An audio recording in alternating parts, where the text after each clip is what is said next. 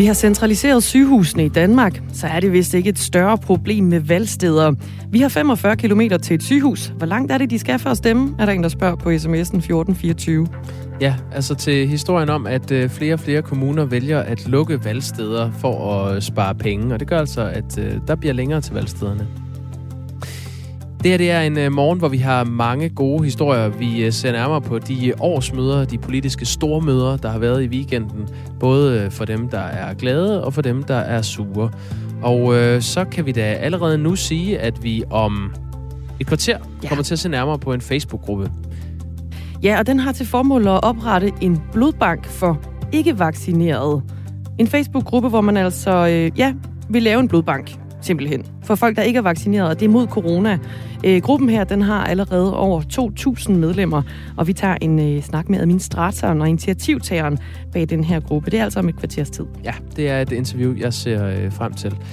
Indtil da kan vi jo bare sige, at nummeret herind, det er som det plejer, 1424. Man begynder sin besked med R og et firtal, og så et mellemrum, og så kan man skrive, hvad man nu har lyst til. Så dukker det op lige få sekunder efter på vores skærme herinde. Det kan være indspark til interviews, det kan være holdninger, det kan være meget gerne erfaringer med noget af det, vi uh, taler om. Det er simpelthen velkommen hos os. Absolut. Klokken den er blevet 7 minutter over syv. Ja, det er Dagmar Eben Østergaard og Jakob Grosen til stede i det her studie. Og i weekenden her, der fandt fire partiers landsmøder sted. Politikere fra både Socialdemokratiet, det konservative Folkeparti, Dansk Folkeparti og Radikale Venstre mødtes med baglandet. Og her blev både politik og opbakning trygtestet. Thomas Larsen, godmorgen. Godmorgen. Politisk redaktør her på Radio 4. Se sådan helt overordnet, hvordan har de her fire partier så klaret sig igennem weekendens landsmøder? Ja, så må man sige, at det var en weekend, der var præget af meget store og nærmest voldsomme kontraster, og hvis man skal sige det sådan lidt groft sagt, så var det to vinder, øh, der holdt landsmøder, og to øh, tabere. Det er helt tydeligt, at både Socialdemokratiet og det konservative Folkeparti er altså i meget stærk form, og det er lige så tydeligt, at Dansk Folkeparti og det radikale, de står i problemer til halsen. Og vinderne, hvis vi lige øh, tager dem i første omgang her, hvordan, hvordan kom de styrket ud af den her weekend?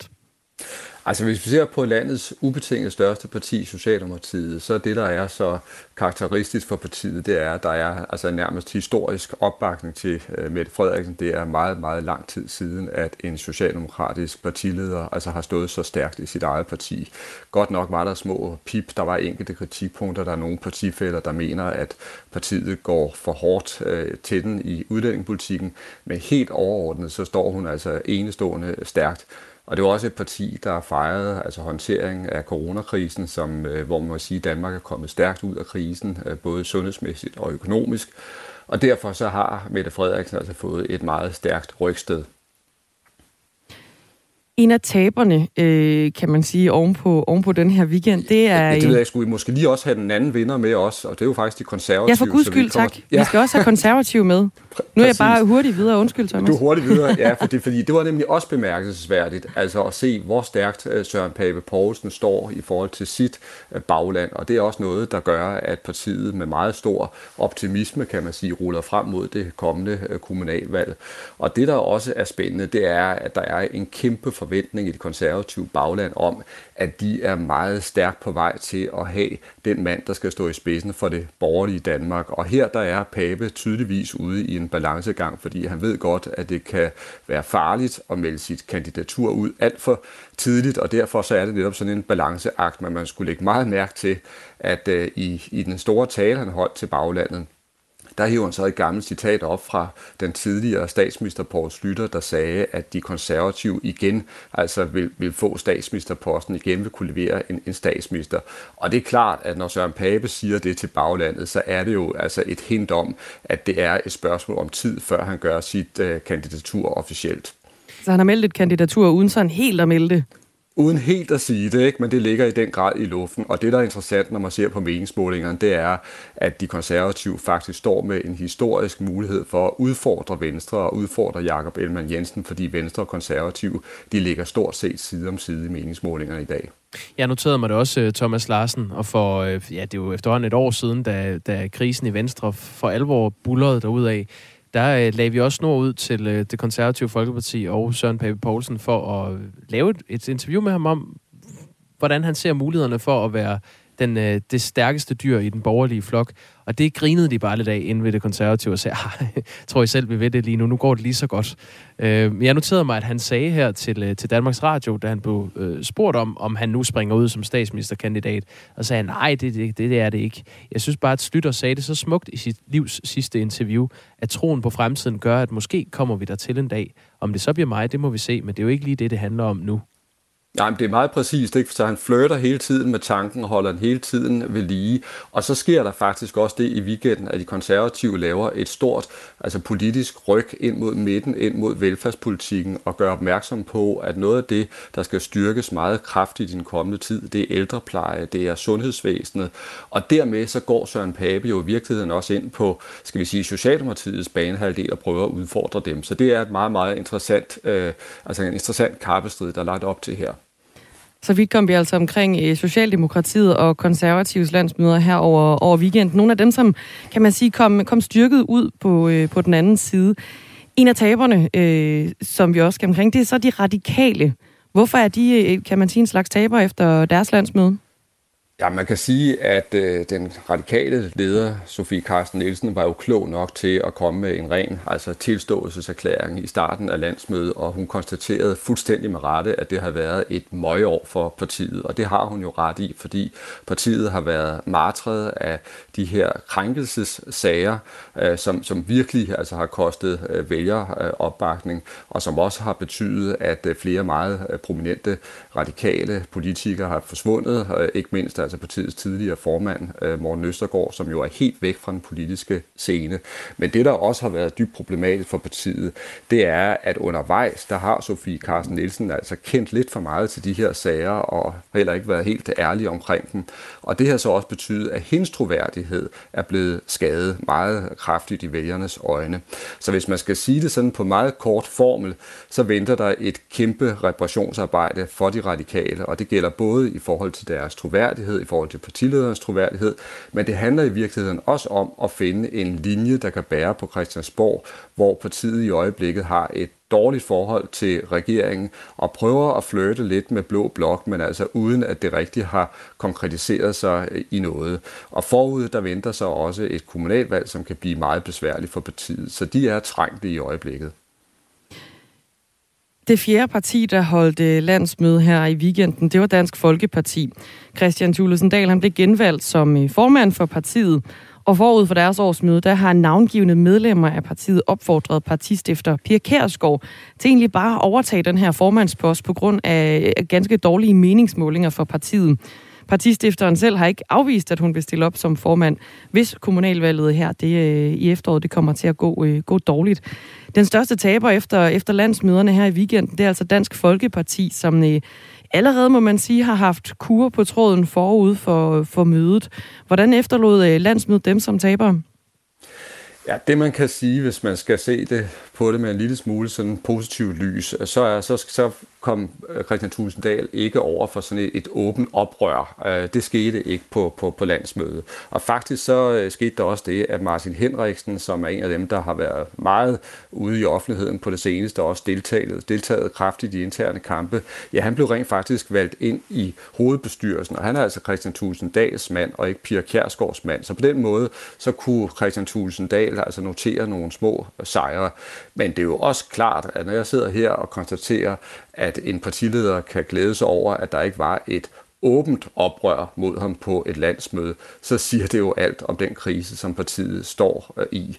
Det er altså et parti, hvor der stadigvæk er nogle kraftige magtkampe, der kører, og det er jo også helt, helt ekstraordinært, at Pia Kjærsgaard som partiets tidligere eller gamle stifter ikke vil give sin formand fuldtonet opbakning.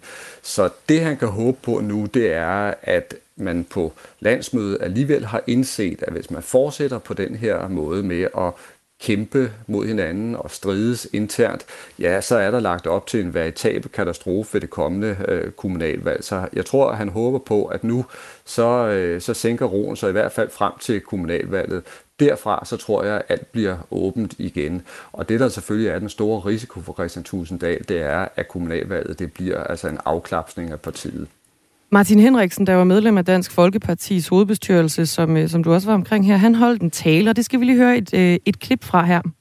Så vi skal snart til at tage os seriøst sammen, for ellers så bliver vi til et ligegyldigt parti, og det eneste folk vil huske os for, det vil være meldt og felt og alt muligt ævl og kævl. Og det er den hårde, ubarmhjertelige sandhed, som vi ganske enkelt bliver nødt til at forholde os til.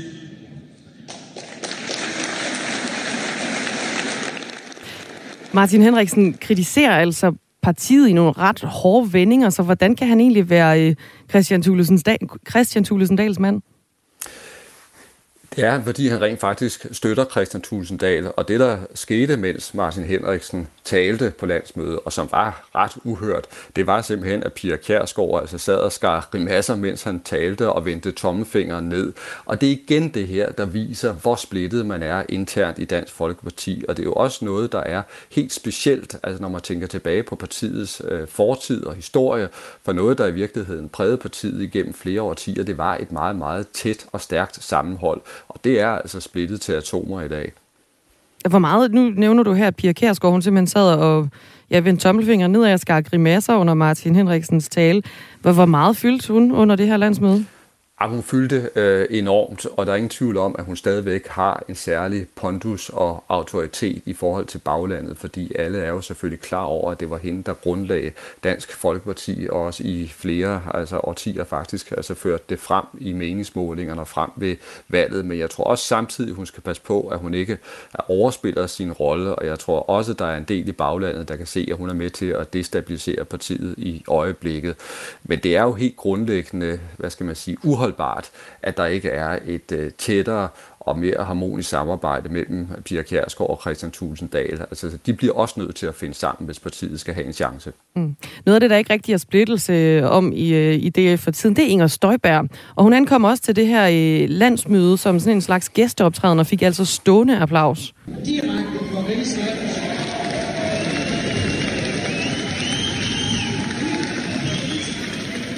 Ja, det lyder af stående applaus øh, for, øh, for Inger Støjberg, tidligere venstre kvinde og nu løsgænger. Hvad betyder den her gæsteoptræden fra, fra Inger Støjberg på Dansk Folkepartis landsmøde? Jamen, det er et godt spørgsmål. Det, er, det var virkelig en interessant uh, seance, fordi uh, Inger Støjberg blev ganske enkelt budt velkommen som en, en frelser, altså en, der skal komme og redde uh, partiet. Og jeg tror, at uh, når man ser ud på DF's bagland, så er hun i øjeblikket nærmest den eneste, der kan samle hver og en, uh, der er medlem af Dansk uh, Folkeparti. Og håbet i, i partiet, det er jo selvfølgelig, at Inger Støjberg, hun klarer sig igennem den rigsretssag, som hun er, sidder i i øjeblikket, og kan komme ud og blive aktiv øh, politiker igen. Og så drømmer rigtig, rigtig mange øh, medlemmer af Dansk Folkeparti, og det gælder altså rent faktisk også ledelsen på Christiansborg, de drømmer og håber på, at Inger Støjberg hun kommer ind i partiet og bliver en af partiets frontfigurer, og så at hun kan være med til at trække partiet frem. Det er det kæmpe håb, som mange nærer sig ved i øjeblikket. Vi ser, hvordan det går med det håb. Thomas Larsen, tak for det. Selv tak. Politisk redaktør her på Radio 4. Klokken den er lige knap 19 minutter over syv.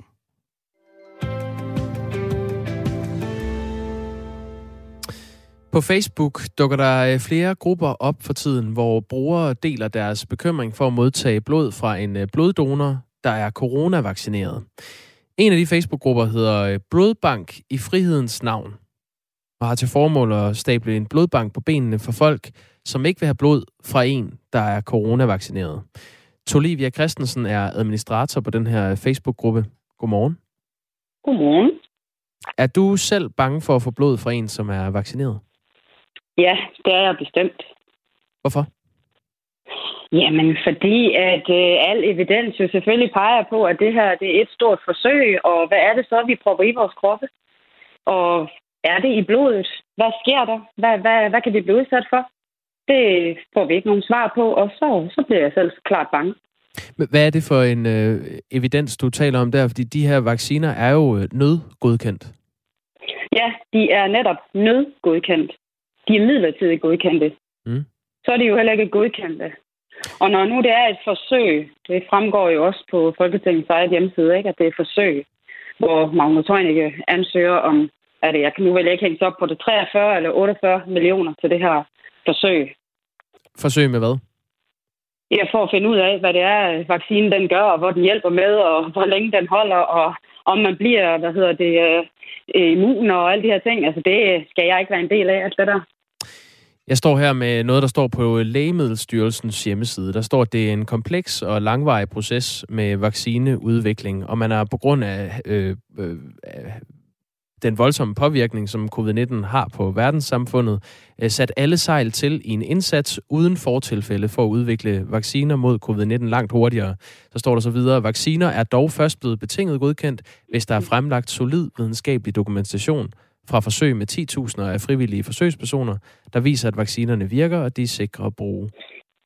Ja, men der står tilsvarende så også på øh, Statens Serum Instituts egen side, at det er politisk besluttet at indføre en tilvalgsordning, hvor de to vacciner, som Sundhedsstyrelsen ikke generelt kan anbefale, kan tilbydes til personer, som også vil være omfattet af det generelle vaccinationsprogram. Så alt i min verden, nu taler vi fra min verden, peger på, at det her, det slet, slet ikke er er hvad hedder det, øh, godt nok gennemtestet til, at jeg skal igennem det her. Der taler du så om nogle af de vacciner, som øh, øh bliver brugt officielt i nogle vaccineprogrammer i andre lande.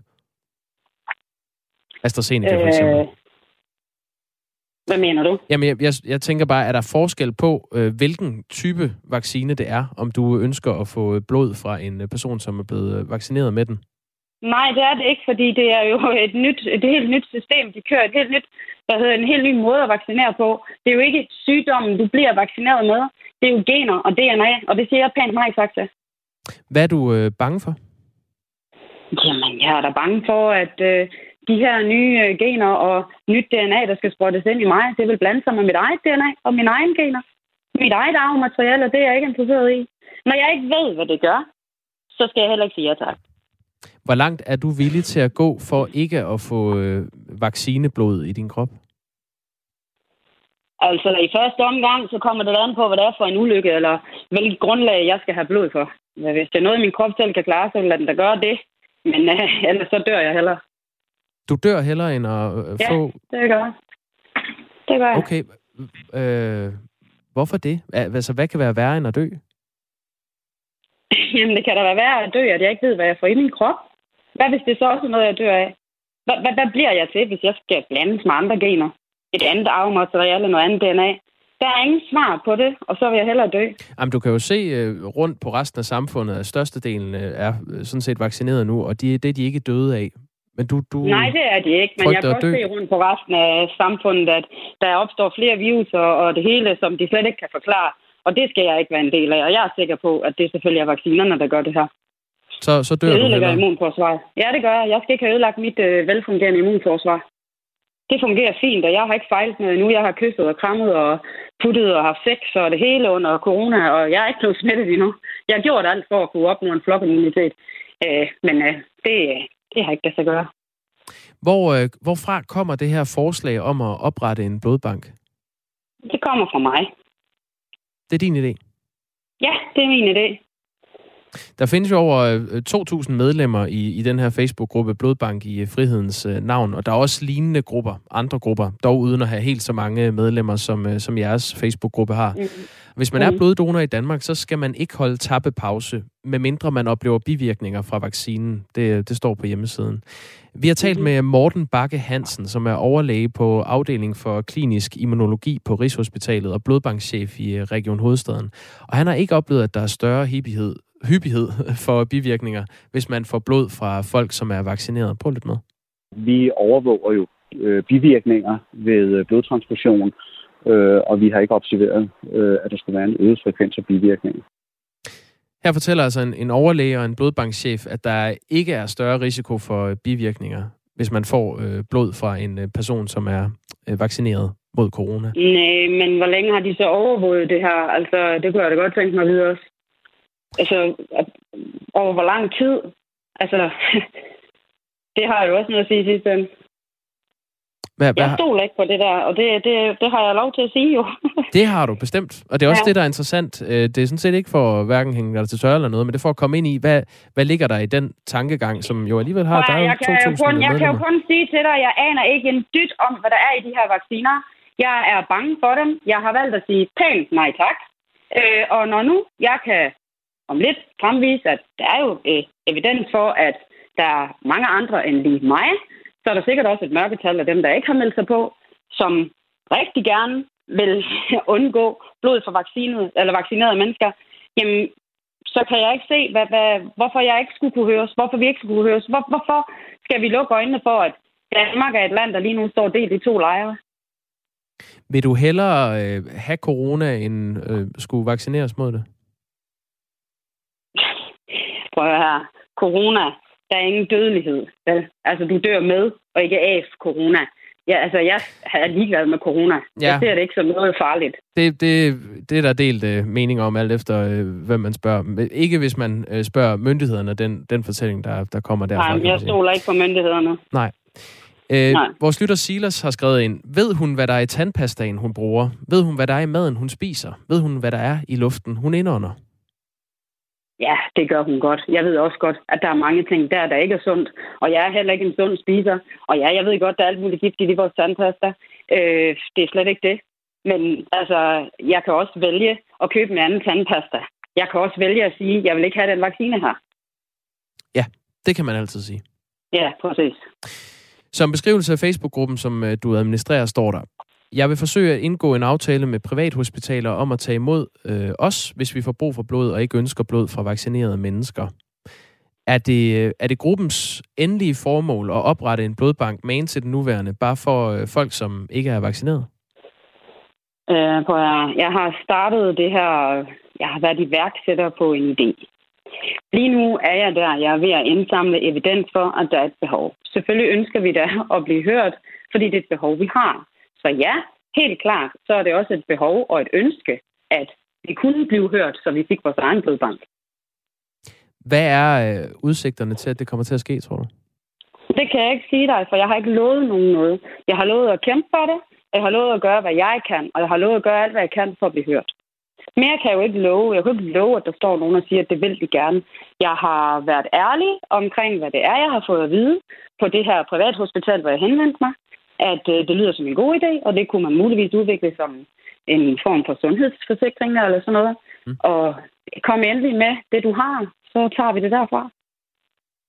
Olivia Christensen, øh, vi taler altså med dig. Du er administrator på den her øh, Facebook-gruppe, som hedder Blodbank i øh, frihedens navn. Øhm, har du børn? Ja, det har jeg. Hvad hvis, øh, hvis et af dine børn stod i en akut situation og havde brug for, for blod? Vil du så heller ikke tillade, at dit barn fik, øh, blod fra en person, der er Nej. vaccineret? Nej. Det vil jeg ikke. Så kan de tage mit blod. Eller nogen fra blodbanken, som jeg har. Det kan lade sig gøre. Det må kunne lade sig gøre. Okay. Ja. Olivia Christensen, øh, tak fordi du stillede op her til morgen. Jamen, det var så let. Jeg håber, I fik det ud af det, I skulle bruge. Det gjorde vi da. Det var godt. Øhm, Tolivia Christensen, som altså har lavet den her øh, Facebook-gruppe for folk, som ikke skal have øh, blod fra øh, personer, som er vaccineret mod corona. Der er lige et par minutter til øh, nyhederne. Ja, skal vi tage et par sms'er? Ja. Øhm, hun kan da bare lade andre blods, andres blod være. Hun kan da blive totalt fri for hjælp, øh, ganske som Jehovas vidner. Øh, skriver Lars fra Skive. Ja, der er flere, der påpeger det her med, med Jehovas vidner. Man kan jo bare sige nej tak til at få blod, i stedet for at oprette sin egen blodbank. Det er så under nogle andre vilkår, Jehova siger nej tak, kan man sige. Ja, ja, man kan jo stå i et, et, øh, med et behov, hvor man er nødt til at få en øh, blodtransfusion, og det er så der, at, at de her mennesker, som har meldt sig ind i den her Facebook-gruppe, ønsker at lave en separat blodbank, kun for folk, som ikke er øh, vaccineret mod corona. Det er spændende. På den anden side af det nyhedsoverblik, der indfinder sig om et halvt minut, der skal vi øh, ombord i det tyske valg. Øh, der var en øh, afsluttende kanslerdebat på tv i går aftes, øh, hvor Annalena Baerbock fra Miljøpartiet De Grønne var den mest angrebsløsende øh, under den her debat. Og vi skal høre nærmere om, hvad der blev sagt, og hvem der står stærkest. Øh, det er med vores øh, egen Thomas Schumann, vært på øh, Tysklandsprogrammet Genau. Vi kan lige høre en snas af den der angrebsløst. Das stimmt Frau nicht. Das stimmt nicht, was Sie da sagen. Sondern das kurz Wenn Sie jetzt zum dritten Mal falsche Dinge behaupten. Det er tysk i munden på hinanden, det der. Det, det tager er... vi en, en snak om på den anden side af nyhederne med Sofie Levering. De kommer her klokken er halv otte. Tysk er det bedst.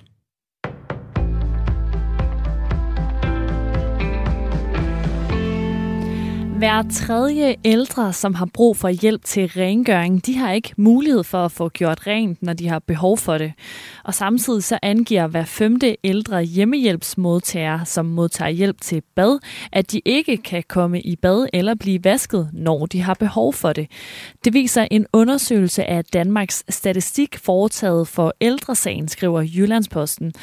Per Tostenes, som er seniorkonsulent i ældresagen, kalder det en forfærdelig undersøgelse. En del af dem, der øh, svarer i undersøgelsen, som Danmarks Statistik har lavet, de siger, at deres hjem er som en svinestig. Det kan vi ikke være bekendt. Det er desværre et problem, som vi har kendt til i, i lang stykke tid nu, og vi har kunnet se, at kommunerne i, i de sidste 10 år har sparet mere end 6,7 millioner hjemmestimer væk. Øh, og det er jo noget af det, som, som vi blandt andet ser her resultaterne af. Undersøgelsen den viser desuden, at den manglende hjælp påvirker de ældres hverdag. Manglende rengøring kan afholde dem fra at invitere gæster, mens manglende bad eller hjælp til at blive vasket kan afholde hjemmehjælpsmodtagere fra samvær med andre mennesker. Og ældresagen foreslår, at der straks afsættes en såkaldt hygiejnemilliard, så de ældre kan få gjort rent en gang om ugen. Vi har jo første omgang foreslået sådan et beskeden løft på en milliard kroner Øh, det som vi kalder en hygiejnemilliard. Og øh, det vil være et, et første skridt i en genopretning i forhold til at give bare en nogenlunde værdig hjælp. En hurtig måling efter den sidste tv-debat mellem de tre førende kanslerkandidater ved det tyske valg, den udråber Socialdemokraten Olaf Scholz som vinder af dysten, og målingen den er foretaget af instituttet Forsa.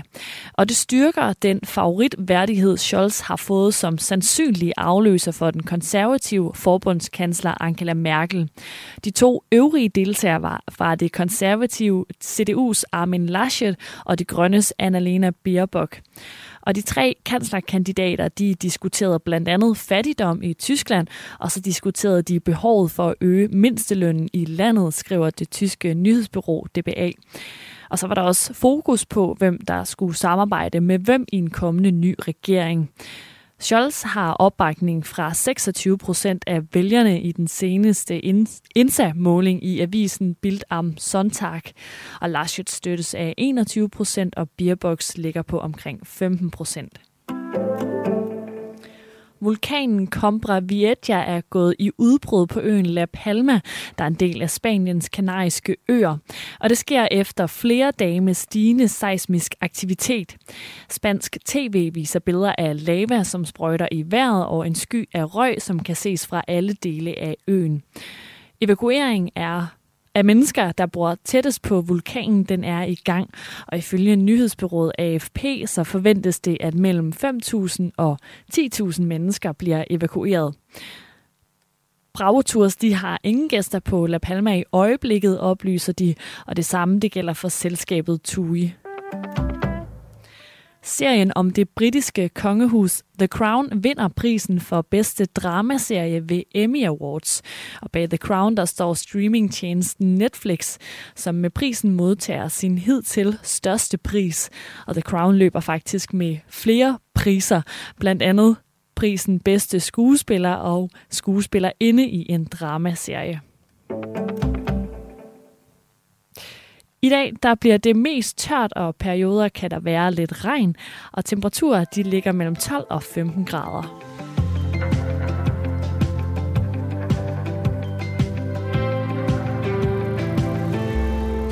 God morgen, og tak fordi du øh, lytter til Radio 4 morgen. Vi øh, lægger os hver dag i scenen for at give de bedste og vigtigste og sjoveste nyheder. Og øh, det kommer vi også til at gøre den her morgen. Vi er godt i gang allerede. Det er Dagmar i Møstergaard og Jakob Grosen, der er her i studiet, og Sofie Leving, der har nyhederne. Og vi skal til Tyskland i den her kommende halve time. Vi skal snakke om øh, det forestående valg, og så skal vi også snakke om ældre, fordi hver tredje ældre, der har behov for hjælp til rengøring, har altså ikke mulighed for at få gjort rent, når de ellers har behov for det. Det er noget, som øh, en undersøgelse fra Danmarks Statistik, foretaget for ældresagen, den viser. Den skal vi snakke om senere. Allerførst så skal vi til Tyskland. Hvor Annalena Baerbock fra Miljøpartiet De Grønne var den mest angrebsløsne under den sidste tv-debat inden valget mellem de tre kanslerkandidater i Tyskland foregår på søndag. Das Fall, Frau nicht. Baerbock, das wenn Sie mich nicht, nicht unterbrechen, sondern das kurz anhören. Wenn Sie jetzt zum dritten Mal falsche Dinge behaupten. Ja, men ellers så var der altså ganske lidt, som kunne chokere de tyskere, som fyldte, fulgte med i, i debatten her i, i aften. Så en af dem, der fulgte med, det var dig, Thomas Schumann. Godmorgen. Godmorgen. Du er Tysklands korrespondent her på Radio 4, og også vært på uh, Genau. Du er med fra, fra München. Kan vi lige få et, et par ord på, hvad, hvad var det, de skændte sådan om her i det lille klip, vi hørte? Jeg mener, nu kommer jeg lige lidt sent ind i, i forbindelsen uh. her. Det kan være, du kan spille klippet for mig en gang til. Vi tager den igen. Jeg har ikke lige hørt, hvad der var, der blev sagt. Ja. Det er bare fem sekunder, så man skal virkelig spidse ører. Das stimmt Frau Baerbock, das stimmt wenn Sie mich nicht unterbrechen, sondern das kurz anhören. Wenn Sie jetzt zum dritten Mal falsche Dinge behaupten. Gav det mening? Ja, altså det, ja, altså de, de, de skændes jo lidt om, øh, om fakta, lyder det i hvert fald som om, at øh, Annalena Baerbock er efter Armin Laschet med øh, noget, han skulle have sagt urigtigt. Men jeg kan ikke lige helt høre på klippet her, hvad det helt præcist var. Altså der blev i hvert fald da jeg mærke til i debatten i går, diskuteret en del om, om øh, fattigdom i, i Tyskland blandt andet. Det kan være, at det har været noget omkring det, nogle detaljer omkring øh, dels, øh, hvordan det ser ud for, for fattige børn i Tyskland. Det er noget med, at hver, hver, hver femte tyske barn, eller sådan noget i den stil, vokser op i fattigdom. Jeg mener, der var en del, øh, del diskussion omkring det mm. i debatten i går. Nå, Udover Baerbock fra De Grønne, så øh, deltog Armin Laschet jo også, som er Merkels aftager i CDU, der er de konservative, og så Olaf Scholz fra SPD, der er Socialdemokraterne. De deltog alle tre i den her debat. Og det var som sagt den sidste debat før valget, der er på søndag. Og kamplysten, den var, øh, den var ganske, ganske stor. Vi hørte et, et klip her. Gik de til den? Altså, jeg synes, øh, det var mest af alt øh, Annalena Baerbock, som øh, for alvor viser at være angrebslysten i, i den her debat, og sådan både delt ud til, til højre og venstre, altså både til Armin Laschet og til Olaf Scholz, og sådan øh, sagde, som hun også har sagt tidligere i valgkampen, at øh, det, det her valg det er et spørgsmål mellem, om man vil have et øh, weiter altså at, at tingene bare skal forblive ved, ved det gamle, at de to store partier ligesom skal køre kursen, som de altid har gjort i Tyskland, eller om, øh, eller om man skal vælge et øh, ny, øh, nyt opbrud, altså et øh, opbrud med tidligere tids øh, politik, som hun mener, hun øh, ligesom øh, hun, hun repræsenterer.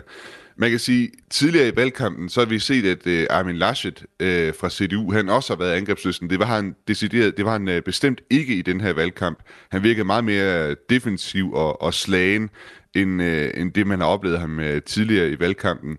Så dynamikken i, i den her triel i går, det var, at Olaf Scholz, altså Socialdemokraterne og Annalena Baerbock, de kunne ligesom alliere sig lidt og så øh, slå til øh, Armin Laschet, som virkede for mig at se noget match i den her valgkamp, øh, eller i den her, i den her duel.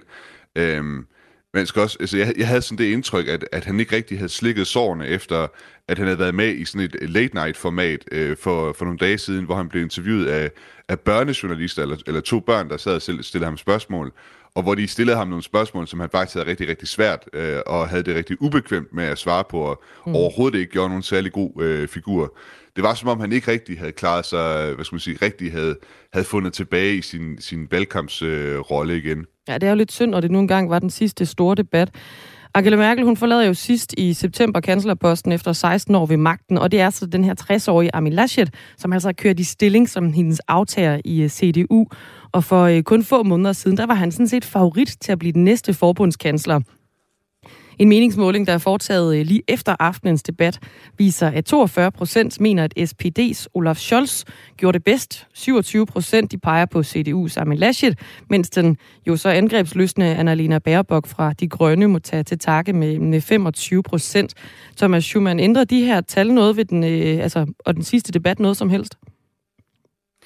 Ja, det er et godt spørgsmål. Altså, der er jo, øh, man skal også huske på, at der er mange stemmer, som allerede er afgivet som øh, brevstemmer ved det her tyske valg, hvilket er ret øh, unikt. Altså, det er ikke noget, man har oplevet så meget i, i tyske øh, politik før. Altså, jeg synes egentlig, det, det, det indtryk, som jeg er efterladt med efter den her debat, det er sådan de meningsmålinger, som vi har set, som, øh, altså, hvor det er, at øh, SPD de ligger foran, øh, og CDU de ligger ruder ned omkring de der 20 procent, mens at, øh, de grønne de ligger omkring de 16 jeg, jeg synes, det, det lader til sådan at have, have indprintet sig. Altså, det, der er ikke, der er, det er ikke rigtigt, som om der er noget, der sådan rigtig ændrer sig i, øh, i det billede der. Det, der skulle have været, det, det, det kunne have været sådan noget som øh, den razzia, der var mod Olaf Scholz' øh, finansministerium. Men øh, vi har ikke rigtig set, at det har ændret noget på meningsmålene. Det er ikke som om, at, at det har været en flanke, som man har, for alvor har kunne åbne op fra, fra CDU's side.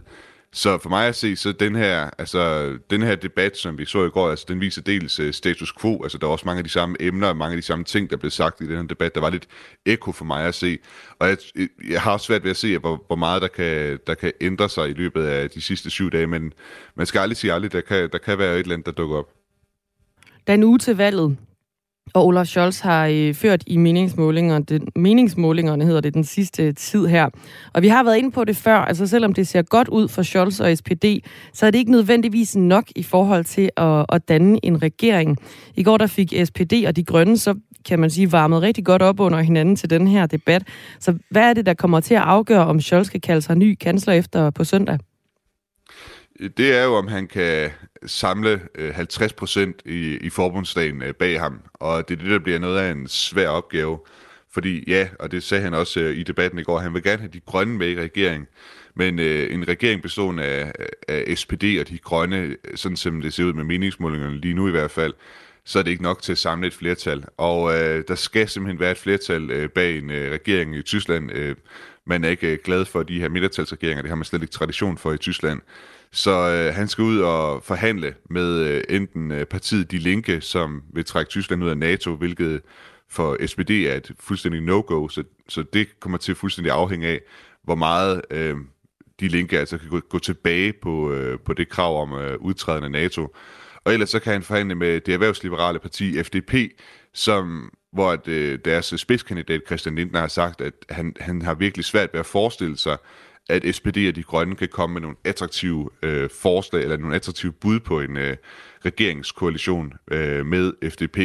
Så det bliver nogle meget, meget svære forhandlinger, der kommer til at være efter, efter valget på søndag. Jeg tror ikke, vi kommer til at se en ny tysk regering, ikke inden for den første måned. Altså, jeg, jeg tror, der kommer til at gå øh, en del tid, før der, vi får forhandlet en, øh, der bliver forhandlet en regering på plads i Tyskland. Mm. Armin Laschet fra øh, CDU har jo som nævnt sat sin, sin føring over styr i den her valgkamp, og blandt andet jo fordi han stod og grinede i baggrunden, mens den tyske forbundspræsident Frank-Walter Steinmeier talte om offrene for de oversvømmelser, der, der foregik i, øh, i Tyskland tidligere på, øh, på året. Kan Armin Laschet overhovedet gøre noget som helst i den kommende uge her for at indhente de her popularitetspoint, han har smidt over bord? Jeg læste lige øh, her til morgen en, en artikel fra Spiegel, at her i den sidste uge, der har Armin Laschet tænkt sig at gå på valgkampsturné sammen med Angela Merkel. Øh, så, og, og at, at man hos øh, Spiegel, i hvert fald deres øh, øh, valgkampsanalytikere, spekulerede lidt i, måske det kunne give øh, Armin Laschet noget, noget ny øh, opbakning. Altså at han simpelthen kan få lidt bonus af at stille sig ved siden af øh, Angela Merkel, mm. som stadigvæk er super populær i, øh, i Tyskland. Altså det skulle måske være sådan en ting, men ellers så, så har hele hans kampagne jo virket noget øh, håbløst. Altså det, det blev kritiseret meget, at det er som om, der ikke rigtig var nogen retning fra de folk, han har omgivet sig med, dem, der har været med til at planlægge hans øh, valgkamp, og at han hele tiden også har skulle kæmpe med, at der har været stor utilfreds med, utilfredshed med ham blandt øh, søsterpartiet CSU, det bayerske søsterparti særligt, som jo gerne havde set øh, deres øh, hvad hedder det, ministerpræsident her i Bayern være kandidat her til kansler, øh, kanslervalgkampen. Vi må se, om øh, noget af Angela Merkels popularitet smitter af på Armin Laschet. Tak for det, Thomas Schumann. Velbekomme. Tysklands korrespondent på Radio 4, og også vært på øh, programmet Genau, der handler om Tyskland.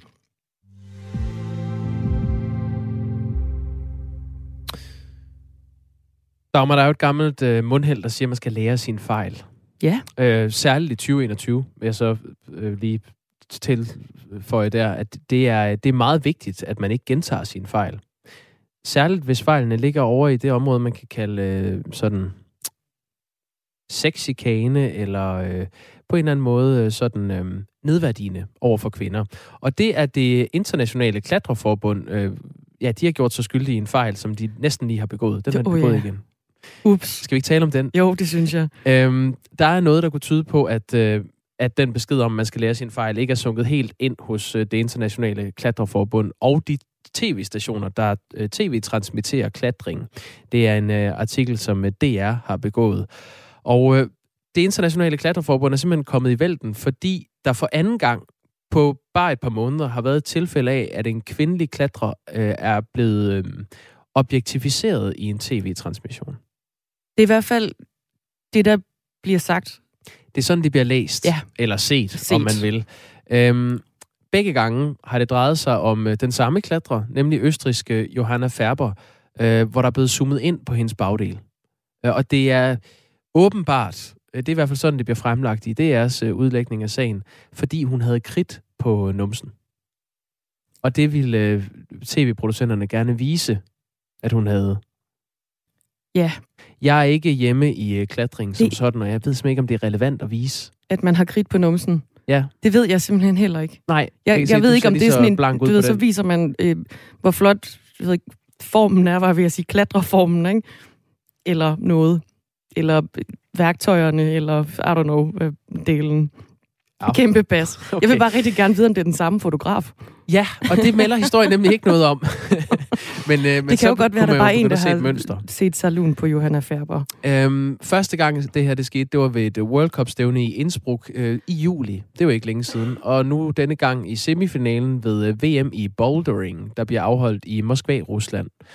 På den her baggrund har det internationale klatringsforbund øh, udsendt en pressemeddelelse, hvor i man beklager. Der står følgende, IFSC, som den engelske øhm, forkortelse lyder, undskylder dybt til Johanna Færber, alle atleter og sportsklatringens samfund for de billeder, der blev transmitteret i løbet af kvindernes semifinale ved verdensmesterskaberne i Moskva.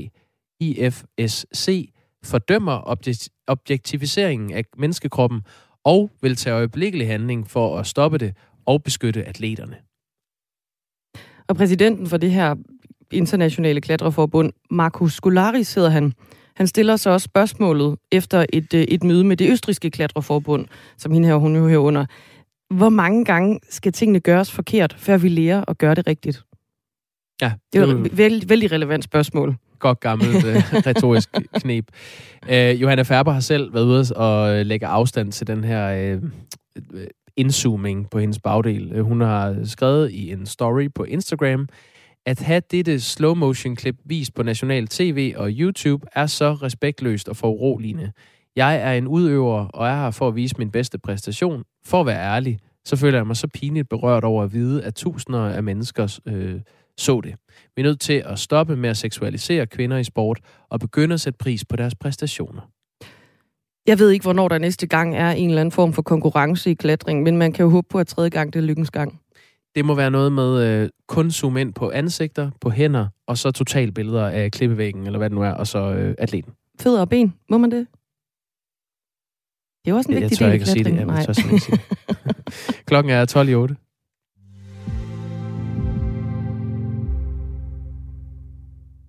Hver tredje ældre, der har brug for hjælp til rengøring, har ikke mulighed for at få gjort rent, når de har behov for det. Samtidig angiver hver femte ældre hjemmehjælpsmodtagere, der modtager hjælp til bad, at de ikke kan komme i bad eller blive vasket, når de har behov for det. Det viser en undersøgelse af Danmarks Statistik foretaget for ældresagen. Per Tostenes er seniorkonsulent i netop ældresagen. Godmorgen. Godmorgen. Hvad siger du til den her undersøgelse? Jamen, jeg synes, det er en forfærdelig undersøgelse. Det er forfærdeligt, at mere end hver tredje Øh, hjemmehjælpsmodtagere, som har brug for øh, rengøring, ikke får gjort rent, når vedkommende har brug for det. Og tilsvarende også, at 20 procent øh, af hjemmehjælpsmodtagerne, der har brug for bad, ikke kan komme i bad, når de har brug for det. Det er uværdigt for dem. De kommer til at leve en dagligdag, hvor at, øh, de oplever deres hjem er en svinestil, det er der nogle af dem, der siger. Og at det, at man øh, ikke kan komme i bad, eksempelvis også betyder, at man har svært ved at komme ud, man har svært ved at være sammen med andre, at man er flov øh, over det. Og det er forfærdelig læsning at se, at der er så mange hjemmesmodtagere, som ikke får den hjælp, de har brug for. Er det overraskende for jer i ældresagen, at det ser sådan ud? Nej, jeg vil sige desværre. Altså, vi har jo set igennem de sidste 10 år, at kommunerne har fjernet mere end 6,7 millioner hjemmehjælpstimer. Så selvfølgelig har det en konsekvens, når man skærer så dybt. Og det er det, som vi ser resultatet af her. Og er det øh, årsagen til, at det ser sådan ud, som I ser det? Ja, det vil jeg sige, det er hovedårsagen. Det er, at der er skåret så dybt i hjemmeplejen igennem så mange år. Så nu er man kan sige, der er skåret ind i benet. Og det, det, går, det, det betyder, det er, at det får skabt uværdige forhold for vores svækkede ældre. Og det er jo ikke rimeligt, det er mennesker, som har betalt sig det her samfund hele deres liv, at de skal opleve den uværdighed i deres alderdom. Den her undersøgelse er baseret på et repræsentativt udsnit på knap 1.500 hjemmehjælpsmodtagere over 65 år. Så det er altså hjemmehjælpsmodtagere, som har behov for øh, ja, både rengøring og, og hjælp til bad, som oplever ikke at kunne få det, i hvert fald i, i ret stort omfang. Undersøgelsen viser, at den manglende hjælp påvirker de ældres hverdag. Manglende rengøring kan afholde dem fra at øh, invitere gæster, mens øh, manglende bad eller hjælp til at blive vasket kan afholde hjemmehjælpsmodtagere for samvær øh, med andre mennesker. Per Tostenes, nu sidder du i ældresagen og øh, har også en interesse at, øh, at varetage her. Men hvad ser I i ældresagen som løsningen på den manglende hjælp? Jamen, vi foreslår i første omgang, at man øh, fra Folketingets side øh, afsætter det, vi kalder en hygiejnemilliard det kan være et start på en genopretning af en hjemmepleje, som har været forsøgt i så mange år. Og en hygiejnemilliard kan være med til at give noget ekstra rengøring, kan være med til, at man kan komme i bad, når man har brug for det, for de mange hjemmesmodtagere, som i dag sidder og oplever, at, øh, at deres hverdag er præget af, af de ting, som du nævner her. Vi hører også, vi hører om en, en kvinde, som øh, taber et glas sild på gulvet, hun kan nødtørftigt øh, samle tingene op, men hun kan ikke få tørret af osv. Der går 14 dage. Hun skal gå i den her stank. Det er ubærligt. Hvordan kan det egentlig lade sig gøre? Altså, hvorfor kan man ikke få tørret op efter det? Handler det om, at der ikke er penge nok? Jamen, det handler om, at, at kommunerne har noget, der hedder kvalitetsstandarder. Man kan diskutere, om det er kvalitet, der siger, at man kan få gjort rent hver 14. dag i en halv time. Og så går der 14 dage imellem. Og hvis man er så uheldig at tabe et glas ild, øh, lige efter rengøringen har været der og lavet nødtørftig rengøring, jamen så kan der gå 14 dage, før man øh, kan få gjort rent igen og måske få tørret op. Hvordan ved du, at det her resultat af undersøgelsen, nu er det jo de ældre, der, der selv har svaret, hvordan ved du, at det ikke skyldes, at de ældre har fået højere krav til hjemmeplejen? Jamen, det kan vi se, fordi de, øh, de tal, som jeg nævnte før, med de med kraftige besparelser, der har været i ældreplejen, øh, Øh, det betyder også, at man kan se, at der bliver givet færre timer i gennemsnit i dag, end der gjorde for 10 år siden. Så, så man kan slet ikke sige, at folk har højere krav. Tværtimod faktisk, så er øh, man kan sige, forventningerne mindre i dag, end de var for 10 år siden. Kan en løsning øh, være, at flere ældre selv betaler for at få gjort rent oftere end hver 14. dag, eller for at få øh, flere bade? Nu taler vi jo om en, en ret i, i serviceloven, man har til at få hjælpen her. Det er jo mennesker, som har betalt til vores samfund hele deres liv, ud fra en forventning om, at hvis de fik brug for hjælp på et tidspunkt, så ville den også være der. Så man har jo betalt sin skat hele sit liv til det. Ydermere vil jeg så sige, at der er jo øh, mange hjemmesmodtagere, som lever fra deres folkepension alene. Det er helt urealistisk, at man skal gå ind og betale op til de her sådan 400 kroner i timen for at få de her suppler, den her supplerende hjælp. Det er de simpelthen ikke råd til. Hvad, øh, hvad er det helt konkret, ud over den her hygiejne-milliard, I, øh, I efterspørger, øh, hvad er det så helt konkret, I gerne vil have for nogle sådan basale øh, minimumskrav, kan vi kalde dem, for de ældre? Jamen altså, helt øh, basalt, så har man jo brug for at få gjort rent på en måde, sådan, så man oplever, at ens hjem er rent. Og hvis man får rengøring hver 14. dag i en halv time, jamen, eller bad en gang om ugen, jamen så er det bare ikke godt nok.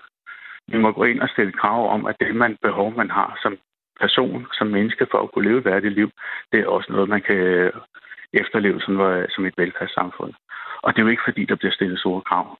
Det er, jo, altså, det er jo helt basalt bare at kunne komme i bad, når man har behov for det. Og der er mange ældre, der siger, at jeg har slet ikke behov for at komme i bad hver dag. Men det her som en gang om ugen, det er simpelthen ikke godt nok.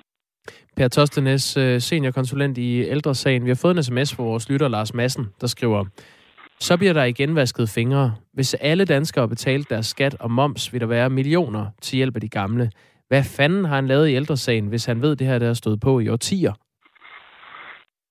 Ja, men der kan jeg sige, at det her er et øh, område, som ældresagen gang efter anden har prøvet at råbe vores politikere op omkring. Vi har prøvet øh, både i kommunerne, vi prøver det inden til Folketingets partier at råbe op om at sige, nu skal der ske noget, og det er jo også derfor, vi får lavet den her undersøgelse, for at vise, at der er et behov. Tak fordi du var med. Velkommen. Altså Per Tostenes, som er seniorkonsulent i ældresagen, der har fået lavet en undersøgelse, som viser, at hver tredje ældre, som har brug for hjælp til rengøring, altså nogle af dem, som allerede får hjemmehjælp, ikke har mulighed for at få gjort rent, når de har behov for det, og samtidig angiver 20 procent, hver femte ældre hjemmehjælpsmodtagere, der modtager hjælp til bad, at de ikke kan komme i bad eller blive vasket, når de har behov for det. Det er Det er sgu nogle opsigtsvækkende tal, for at være helt ærlig. Det er det. 5 minutter i 8 er klokken. Og mens vi øh, lå og sov, så blev der uddelt priser. Ja. Der er jo Oscar, Hvilke? og så er der Emmy'en. Oscar'en, det er ligesom øh, de store øh, filmpriser, ikke? Ja. Og så er der Emmy'en, som jo er tv-priserne. Ja. Ja. Der er en stor vinder. Jeg har overhovedet ikke fulgt med, så øh, oplys mig. Jeg har fulgt heller ikke med i nat, vil jeg da ærligt godt indrømme, men jeg har læst op på sagen. Ja. Det er The Crown. Ja. Det er den her, øh, The Crown, det er en britisk serie, Netflix-serie, om det britiske kongehus. Den skulle være meget flot, har Den jeg er, hørt. den er meget flot. Du har ikke set den? Nej. Nej, okay. Det er en anbefaling hermed givet videre. Jeg har set den. Jeg synes, den er formidabel. De har vundet... Det er ikke rent bord, altså. Det vil jeg ikke sige. Men de har vundet mange priser, den her serie. Det er blandt andet for bedste dramaserie. Det er også bedste skuespiller i en dramaserie, de har taget. Bedste skuespiller inde i en dramaserie har de også fået. Mandlig birolle, kvindelig birolle. Masser og masser og masser af priser Det lyder til, som mange af de væsentlige priser. Det er, Den er hævet. ja, det er ligesom alle skuespilspriserne på den, øh, på den fede måde i noget, der er en dramaserie. Dem har de bare taget. Så er der også en komedieserie, der hedder Ted Lasso, som der også har haft det ret fedt. Ted. Lasso. Ted er, det, er den overhovedet øh, tilgængelig i Danmark? Ved vi det? Ja, det er et godt spørgsmål. Mm. Jeg kender den simpelthen ikke. Ted Lasso. Ted Lasso.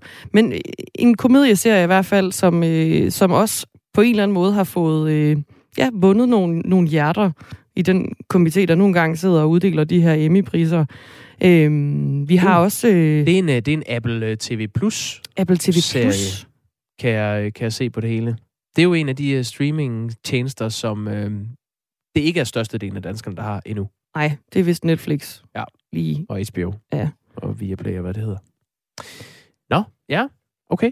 Der er også, øh, også en serie, som er gået ret godt her hjemme i Danmark, ved jeg, Queen's Gambit. Har du set den? Den har jeg til gengæld set. Den har du set. Den har jeg nemlig ikke set. Nå, Nej.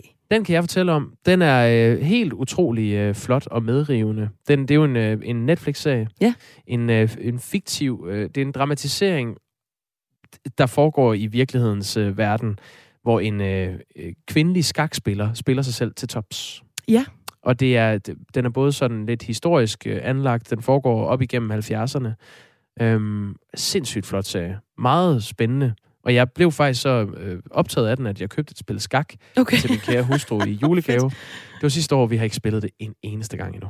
Nå, der kommer en jul Men- mere, så kan du jo øh, finde det frem der. Ja, men øh, øh, apropos øh, øh, Dronning Gambit-serien, ja. Queen's Gambit, øh, har du lagt mærke til den øh, sag, der pågår lige nu?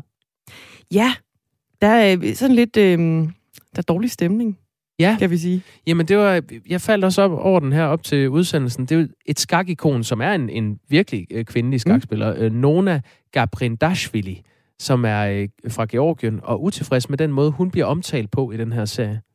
Ja. Øhm, det, der sker, er, at øh, hende her, øh, øh, Beth Harmon, som den fiktive øh, kvindelige skakspiller i Dronning Gambit hedder, øh, Øh, hun spiller sig gradvist øh, til tops i, i verden, og hun øh, slår mænd ud på stribe. Og så bliver det så sagt på et tidspunkt i en scene, hvor hun, øh, Beth Harmon, karakteren her, er til en turnering i Moskva, så siger kommentatoren til turneringen, den eneste usædvanlige ting ved Beth er hendes køn, og selv det er ikke unikt i Rusland. Der er Nona Gabrindashvili, øh, men hun er kvindelig verdensmester og har aldrig spillet mod mænd, siger kommentatoren. Mm. Og det er simpelthen historisk forkert. Ups. Jeps. Og det er hun jo selvfølgelig blevet træt af i virkelighedens verden, fordi der er rigtig, rigtig, rigtig mange, der har set den serie. Og nu sidder hun tilbage med en følelse af historieforvanskning. Den her virkelige kvindelige skakspiller, som Som slog dem på stribe. slog den på mændene. stribe i virkeligheden, men øh, måtte øh, simpelthen øh, sådan tage et skridt til højre, da den her fiktive karakter kom bullerne hos Netflix. Ja. Og øh, derfor har hun lagt sagen mod Netflix. Og Netflix siger, at øh, det, de er kede af det, de har respekt for hende. Øh, de siger overret i en pressemeddelelse, Netflix har den største respekt for gru, øh, fru Gabriel Dashvili og hendes imponerende karriere, men vi mener ikke, at denne påstand har merit, og vi vil på det kraftigste forsvare os i sagen. Altså påstanden om, at hun har faktisk banket en masse mænd i skak. Ja, jeg ved ikke lige, hvad det er for en påstand, hun kommer med. Hun siger jo bare, hvad det er, de har sagt. Altså, det kan man jo Mm. finde på Netflix. Anywho, øh, flere end 62 millioner husholdninger har streamet den her serie, bare de første 28 dage, den var tilgængelig. Og den har også vundet øh, Golden Globes. Dronning Gambit. Og det var lidt en derail på den historie, ja. det der. Og nu også en øh, Emmy for, det var bedste miniserie, mener jeg. Nu skal jeg lige her og kigge. Ja, bedste miniserie. Nu med Emmy, Queen's Gambit. Vi taler med William Eising, som er vært på øh, vores øh, serieprogram Stream and Chill, og det gør vi klokken lidt over halv ni om øh, Emmy'erne. Klokken den er 8.